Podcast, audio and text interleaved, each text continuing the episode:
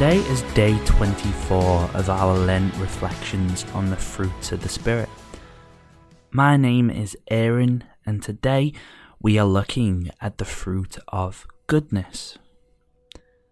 As we enter this time of reflection and prayer, we still ourselves and become aware again of God's presence with us. Let us pray. Lord, I pause from the busyness of life and choose to set my focus entirely on you once again. Please meet with me and speak with me in these moments ahead. Amen. Our Bible verse today is from 2 Peter chapter 1 verse 5. For this very reason make every effort to add to your faith goodness and to goodness knowledge. For me, the word good is a serious word.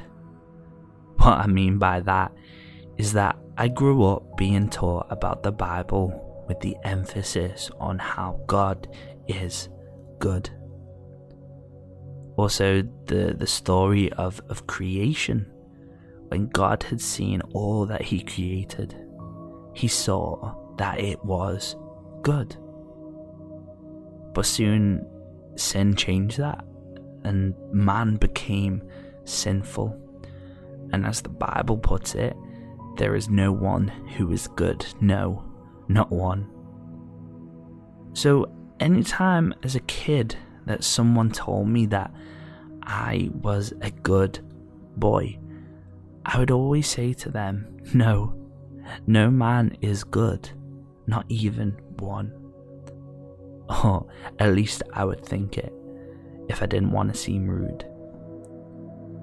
Yet, something my dad always taught me growing up was that I needed to become more Christ like.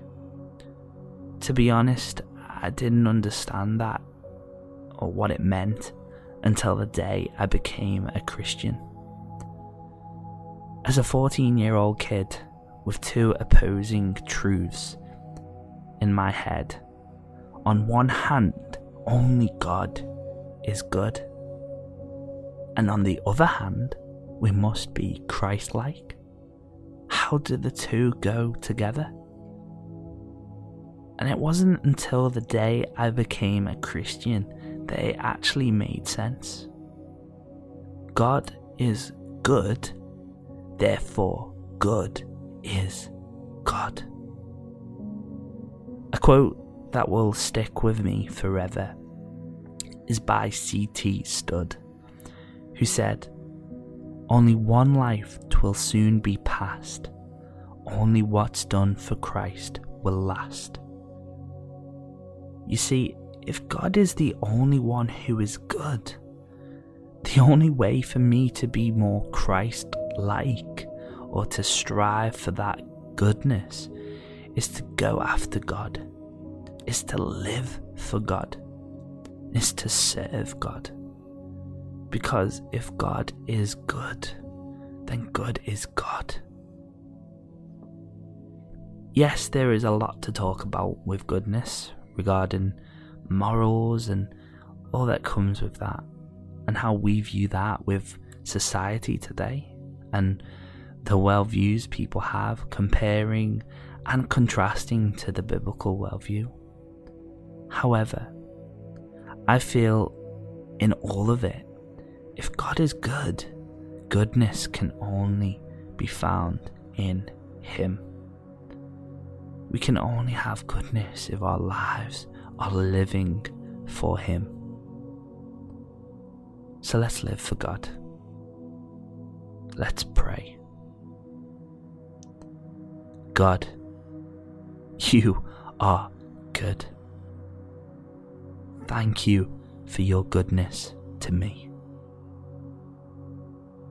I pray, Lord, that although that I can never be good, I would live my life for you in goodness. I pray that I will seek your goodness every day. In Jesus' name, Amen.